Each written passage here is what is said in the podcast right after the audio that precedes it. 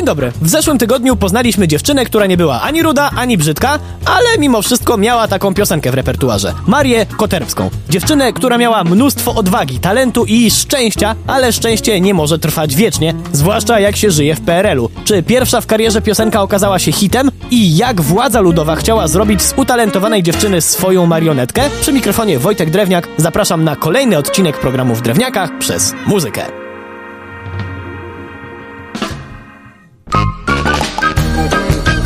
W zeszłym tygodniu rozstaliśmy się z Marią, kiedy pierwszy raz usłyszała muzykę do Brzyduli i Rudzielca. Zanim jednak przejdziemy do reakcji szerszej publiczności, to musimy sobie co nieco opowiedzieć o stylu tej piosenki. To był Foxtrot Swing. Forma dość dobrze już znana, jednak Koterbska była absolutnie wyjątkowa, ponieważ swing, który doskonale brzmiał po angielsku, potrafiła przełożyć z równą gracją na o wiele bardziej kanciasty język polski. Najtrudniejsze były w tym wszystkim muzyczne podziały, w których inne wokalistki pogubiłyby się już po pięciu taktach. Natomiast Maria czuła się w nich jak ryba w wodzie i to było czuć, tą niesamowitą lekkość w śpiewie. Zresztą to nie tylko moje zdanie. Po premierowym wykonaniu utworów audycji, której sama słuchała jako młoda dziewczyna, czyli w ekstremalnie popularnych melodiach świata, zaczął się absolutny szał. Listy, telegramy, telefony od fanów, a to był dopiero początek, bo oczywiście były też koncerty. I to jeden po drugim, tłumy na salach, wielokrotne bisy, przy tym regularne występy w radiu. No, kariera pędziła jak wyścigowy rower, którego pozornie nie dało się zatrzymać, ale wtedy kija w szprychy postanowiła wsadzić, tak jest, władza.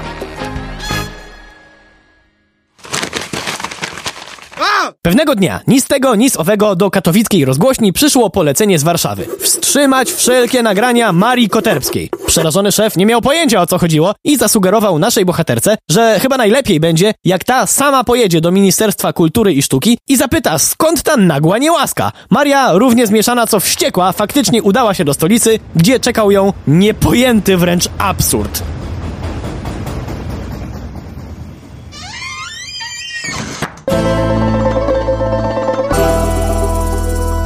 Otóż pani naczelniczka stwierdziła, że kompletnie nie rozumie, czemu Maria tak się uwzięła na ten amerykański styl śpiewania. Komu to potrzebne? Po co komu to szwingowanie, jak to stwierdziła? Pani ma przecież przyjemny głos i dużo lepiej by z pani ust brzmiały piosenki radzieckie. Serio, nie zmyślam, ale to nie koniec, bo pani urzędniczka po tych słowach puściła Marii kilka sowieckich gniotów na potwierdzenie swojej tezy. Koterbska zaczęła kombinować, że no super są te kawałki, ale gdzie ona ze swoim głosem do tych wybitnych pieśni, że nie da rady udźwignąć tak wspaniałej sztuki wykonywanej przez radzieckich artystów. No ale niestety pani z ministerstwa nie była głupia. Znaczy była, ale nie aż tak. Przekaz był jasny. Albo zmiana repertuaru, albo koniec z radiem. Ku zdziwieniu ministerstwa Maria wybrała drugą opcję.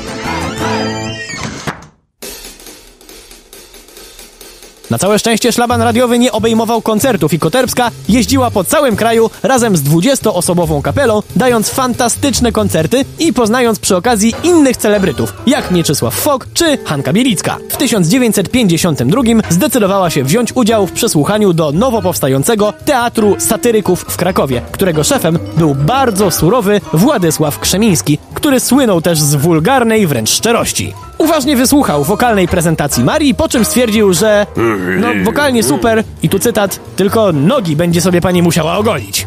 W Krakowie wiele się nauczyła i bawiła się świetnie, natomiast ciężko było w tamtych czasach walczyć o pozycję ogólnopolskiej gwiazdy i pozostawać na topie, będąc w niełasce jedynego wówczas radiowego nadawcy. Ten smutny okres nauczki od władzy zakończył się dopiero w 1954 roku, kiedy to Marię zaproszono na wielki koncert z okazji dziesięciolecia życia Warszawy. Koncert jak koncert, fajna impreza, ale najważniejsze było to, że był transmitowany na żywo w radiu. Po przerwie wszyscy słuchacze mogli się przekonać, jak bardzo im Marii brakowało i w jak niesamowitej była formie. Bisowała aż 16 razy. Powtarzam, 16 razy i absolutnie zdominowała ten show. I nagle, surowej przez kilka lat władzy zupełnie przestał przeszkadzać styl śpiewania Marii Koterbskiej. Posypały się kolejne propozycje koncertowe, piosenki wróciły w eter, a Marię czekały występy na całym świecie. Jednak nie solo bo w 1956 roku stała się częścią absolutnego Dream Teamu, który objechał ze swoimi występami pół świata, ale i tak nasza Maria wybijała się tam na tyle mocno, że nie raz zaproponowano jej, żeby już do tej ludowej Polski nie wracała. Co to była za ekipa i czy Maria została na zachodzie? O tym już w przyszłym tygodniu. Przy mikrofonie był Wojtek Drewniak. Do usłyszenia.